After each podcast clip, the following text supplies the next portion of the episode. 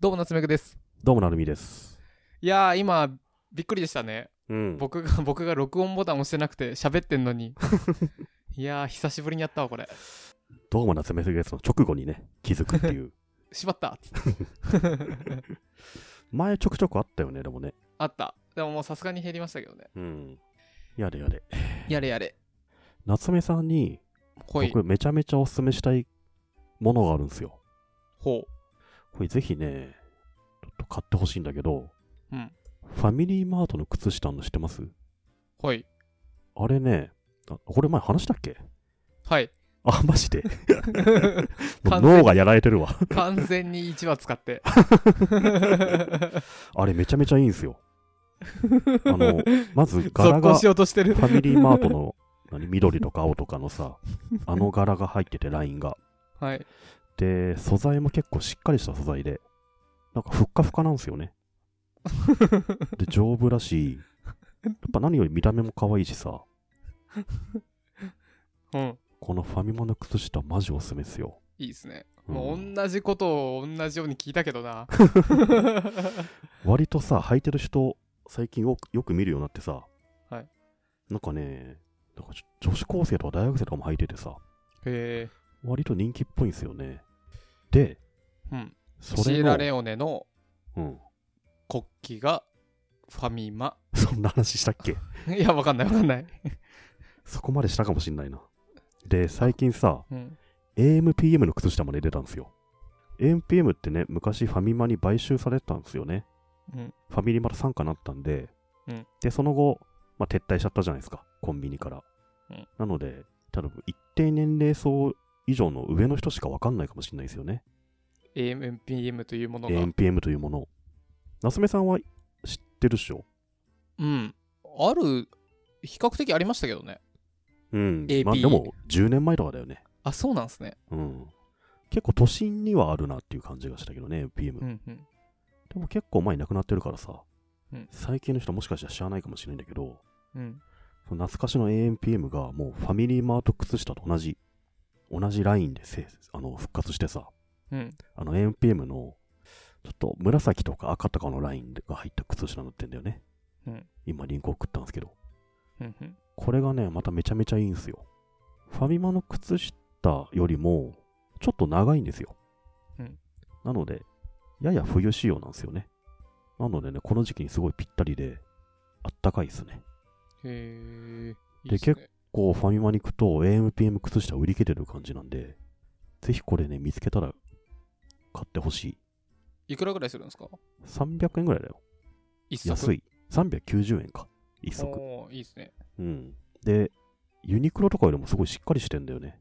うんユニクロも結構しっかりしてますよまあしっかりしてるけど、うんそれよりもなんか分厚い感じうんなんかねそこの靴下履いて靴履いてストレートなんかちょっとふかふかした感じなんですよクッション性があるぐらいいい生地使っててさ、しかもこれ最近さなんか靴下って僕ずっと同じ柄のさ黒とかネイビーとかを買ってたんですよ、うん左右とかわけわかんなくてもいいようにうんでもこのファミマと AMPM はもうさ混ざっちゃってもいいと思うんだよねはあなるほどうん、片足ファミマ、片足 AP っていうのもありだと思うんですよ。確かにファミマグループとして。うんなのでね、これ両方買っちゃっても、どっちがどっちだけとか思う必要ないんで、うん思う存分、ランダムに書けますよ、これは。ああいいですねうん、僕今日完全に、もう、中にある、なんだ、タンスの中にあるもの引っ張り出してきたら完全に、バラバラだったんですけど、まあいいや、みたいな感じで履いてるんですけどね。靴下のね柄をあれなくなったってやるのは結構ちょっとねそめんどくさいですからねう。結構日常のストレスじゃないですか。うんなのでね、AMPM、ファミマあり揃えとくと、まあありなんですよね。見た目的にもう。んローソンはないんですかローソンないんすよ。ローソンセブンもやってほしいですけどね。ファミマが結構ね、最近アパレルに力入れてて、うーん T シャツとかも結構いいですね。うんあとファミマ柄の今治タオルとかもあったりしてさ、うん割と小物とかにすごい力入れてるね。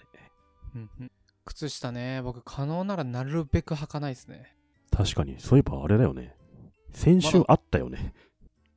何先週あったけどさ、うん裸足サンダルだったよね。あれ会いましたっけあったな。ああーあったわうん。あそうそ偶然、バーであったけどさ、うん。結構寒かった気がするんだけど、夏目さんが裸足サンダルでびっくりしたわ。まあ、まだそうですね。ちょっとさすがにハーパンはギリギリ履くときも履かないときもあるけど、うん。まだ全然サンダルですね。さすがに最近はもう寒いよね。そうかなわかんなまあい。外出てまあないか、そんな。でも、家の中だと、ちょっと冷たいんです。靴下履くんですけど ね。そうなんだ。ぜひね、これリスナーの皆さんにも、うんファミリーマートと NPM 揃えてほしいなと思って。揃えましょうん。今年買ってよかったもの候補かもしれない。う。ああ、それ、6月ぐらいに上半期やってっていう声がありましたよ。 え、その時喋ったのかな、もしかして。いや、しあ、わかんない。もうちょっとしたらね、あの、うん今年買ってよかったものをやりたいんで。とね、あれ、準備しとかないとね。ね、なるみさん、わかんな毎いから回その質問来るときに、よしって腕まくりして準備し始めるんで。そうそう。アマゾン履歴見たりするからね。ね。なんかそういうね、ちゃんもうそろそろ、だって11時な、11時じゃないや、11月なんで。早いよな早いのかなちょっとわかんない。早いよ。わかんないけど。そういうのないですか夏目さんなんか。そういう、どういうの最近これ良かったみたいなやつ。これよかった。なんだろうな。少しそれるんですけど、うん。それは、それないか。あの、これよかったというと、僕ね、人が夢叶う瞬間結構好きで。うんうん。なるみさんに送って、なるみさんあんまちゃんと見てくれなかったですけど、うん。あのさっき送ったリンクで YouTube ヒカキンのやつですねはいはい。あのこれは何かと言いますとうん。ヒカキン聞いてボイパ始めたような人たちがうんうんヒカキンに会えたんですよ、あ、そういう動画なんだ。そうんう。なるみさんはおすすめしてもあまりちゃんと見てくれなかったですけあれすげえ長いじゃね。どそうあの人が夢叶う瞬間は僕見てて好きなんだなーっていう のは気づきました最近、うんうんそういうのいいっすね。いいこれね見るとちょっとちょっと感動するんですよヒカキンもあのすげえ嬉しそうなんですけどうんうん。だって自分見て、あれでしょなんだろう。リビルドの宮川さんがゲストに出てくれた時も言ってたけど、うん、リビルド聞いてエンジニアになりましたって人あーが、が、もういるっつってたもんね。そう、それがリビルド出るとかちょっと感動そ会れじゃなはいすごいよね。そうそう。だからこのヒカキンの回もそういう回なんですよね。ヒカキンはこの、その界隈ですごい人なんだ、やっぱ。そう。で、そういうのをこの、まあ、ロフっていうね、アジアチャンピオンの人たちはうん動画にしてて、ヒカキンって本当にすごいんかいって毎回絶対 YouTube やると聞かれますと。うんうん。で、解説しますって言って、解説するときに、いや、ヒカキンマジですごいわ。あ、そうなんだ。で、この、多分20代前半なんですけど、うんうん。もう20歳ぐらいの人人たちは、ヒカキンの動画見て、昔で言えばね、ボイパ、本当はあの、ボイパじゃなく、何ビートボックスとかだと思うんですけど、ヒューマンビートボックスだと思うんですけど、うん、ボイパといえば、ハモネプで、おっくんが、あれわかんない誰おっくんって。えー、もう、大体そうやってみんなね、ああ、おっくんだったわってなるんですけど、ハモネプっていつぐらいの番組なのいいつぐらいだろうでも今でもやってますよ、多分。あ、今にもやってんのあ、もうんう全然見たことがない。一回も。ちょっとそこは世代の差があるかもしれないですね。うん。で、それが今やヒカキンを見て、初めてうんこの動画がね、ちょっと感動するんですけど、こうだよねって話をしたかったんですが、ちょっとできないので、次に行き ます。あと僕ね、最近すごい、最近じゃないですけど、全然最近じゃないけど、まあ楽しみにもにもしててすごい好きなのが、うん。僕、ジョジョ好きなんですけど、うん。ジョジョの新しいのが2010 2021年12月から始まるんですね。うん。うん。これのメインの主人公の声優さんがフうんィールズ愛さんっていう人なんですけど、ああああれかファイルーズかファイルーズ愛さん愛。はい。そうさんっていう人なんですけどこの人はまあチョッパーとかですねやってる人なんですけどう。ワンピースの。そうそううんうん。でこの人が、まあ、いなんだっけないじめられてじゃないけどちょっと引きこもっちゃってた時に漫画読んでてそこで好きだったのがジョジョですとうん。で、ジョジョでジョリーンっていう主人公を見て、こんな女性になりたいって頑張って、うん。で、そこから勇気を出し、なんかいろいろとやり、で、この人が、ジョジョ6部がアニメ化するんだったら声優になりたいって言って声優になって、ほ。でなったんですよ。すごくないうすごいね。へえ。え、最近の人、デビューした人なの結構最近の人っぽいですねおーすごいまだまだ若いしめちゃめちゃ夢叶ってんじゃうんんしかもチョッパーじゃなさそうな気がするチョッパーは別の方な気がする 今してチョッパーじゃないかもしれないチョッパーはこ違のう気がして人きた絵がめちゃめちゃうまいんだ、うんそうですねそそれはよくわかんないですけどあのその下の方にさうん、自分の描いた絵載せてるようん、この記事、そうですねめっちゃ上の方にねあ上の方かすげえうまいなそうそうすごくない自分で始めたあなんだろうジョジョの6部を読んで声優になりたいと思ってみたいな人がジョジョ6部がアニメ化するときに声優になれるってなんかねジョジョそういう6そういうの部出すてから今まで結構時間経ってんのジョジョ6部なんてもうなんいつ20年前じゃないそんな前なんだ今何部、うん何部とかじゃないですけどじゃないんまあなうん部で言うと8か9かもしれないですけどうーんそうそう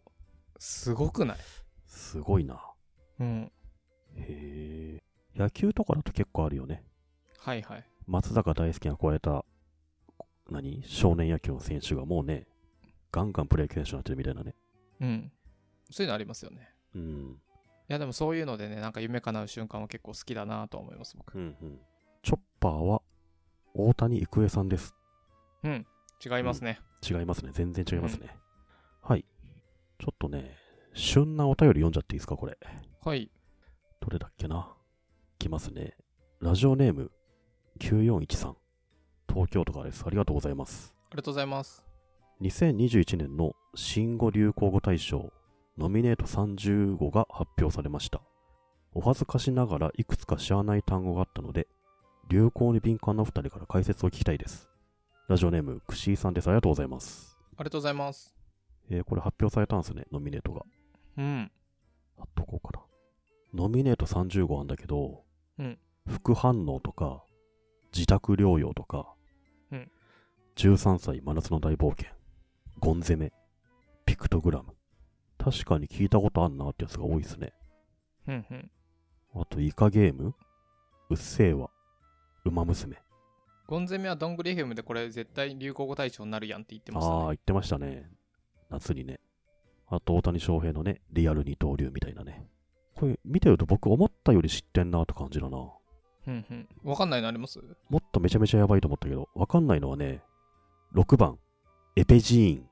これがわかんない。これ僕もわかんない。わかんない。あと、19番、チャタンヤラクサンクーがわかんなわかんない。い。28番、ヤングケアラーもわかんないな。わかんない。あと9番、カエル愛。カエル愛だよ。全然わかんない。わかんない。あ、それ以外は知ってるかなうんうん。チキータもわかんないな。え、それ以外わかるんですかそれがわかるよ。うん。イカゲームはね、ネットフリのあの作品だしね。うん。うっせぇわとかはあのアドさんの曲だよね。ウマ娘はスマホゲームだよね。うん。な感じでまあ NFT とかもまあわかるんだけど、エペジーン、カエルアイ、チキータ。この19番、チャタンヤラクーサンクは何なんですかこれ。ちょっと夏目さん、いくつか教えてもらっていいですかえー、何なんでしょうね。今軽く検索するとあれですね。全部オリンピック関連っぽいですね。あ、そうなのうん。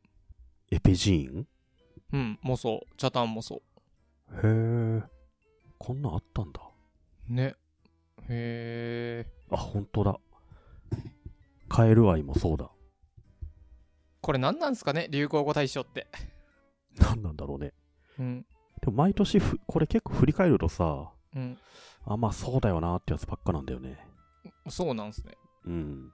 昔の多分、どんぐりを聞くと、なるみさんは、なんか、こんなんなかったじゃんみたいなのが多いよねって言ってた気がするんですけどあ、そう気のせいかな気のせいかも。去年覚えてる KP でしょ。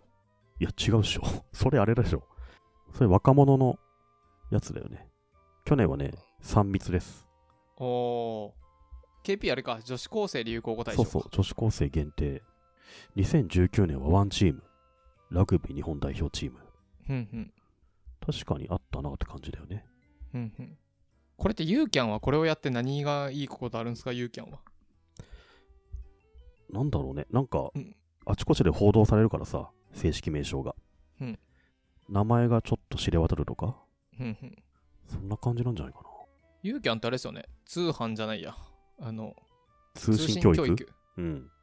へえ、なるほどね。うん。これ全部オリンピックですね。知らないやつ。やっぱそうっすよね。うん。あのはねい、エペジーン、カエルアイ、チキータ、チャタン。もうこの辺全部オリンピック。それ以外は知ってるね。うんうん。うん。ヤングケアラーは家族の介護や世話を担う18歳未満の子供たちを指しい です。マジでえ、そういうことだったのうん。なんか、スキンケアとかをちゃんとする若い人だと思った。ケアが介護とかのそっちでしたね。そっちなんだ。うん。へえ。せちがらい言葉っすね、なんかね。 13歳真夏の大冒険ってなんかそういう小説かなんかだと思ったらあれなんだ。あれでしょ。スケボーの人かなんかでそねう。そうそうそなんかアナウンサーの実況が話題になったよね、これね。う。うん。名実況。うん。へえ、知らなかった。いや、まあ今年はあれだね、コロナとオリンピックだね、大体ね。まあそうっすね。副反応変異株とかね。うんうん。なるほどね。うん。じゃあちょっとこれ、 どれが取るか決めてみますかあ、この中で対象そうそうそう、対象。対象とかのなんか定義がわかんねえからな。一番すご今いやつ年を象徴するうん。まあ、そうっすね。で、しかもそういうのって多分若干ポジティブ寄りになるんじゃないかな、さすがに。でもさ、去年が3密だからね。そっか。今年はそうそう、だからそういう意味でポジティブにしたいかもね。うん。で、ジャタンとか、ニッチすぎるっつうか、なんか、うん。攻めすぎてるのにはならなそうなんで。そうそう。僕はね、マリトッツォとか、うん。まあちょっと弱いかな、マリトッツォ。弱そマリトッツォか、SDGs? う。うん。リアル二刀流とかかなリアル二刀流かな、僕は。うん。まあ、大谷すごかったもんね。うん。なんかそのコロナ禍において、うん。いみんなに勇気と希望を与えましたみたいな、そうね。なりそじゃあ、リアル二刀流でいきますか。う。はい、どんぐりとして、はい。押したいのは。推したいのはリアル二刀流です。うん大谷さん、頑張ってください。頑張ってください。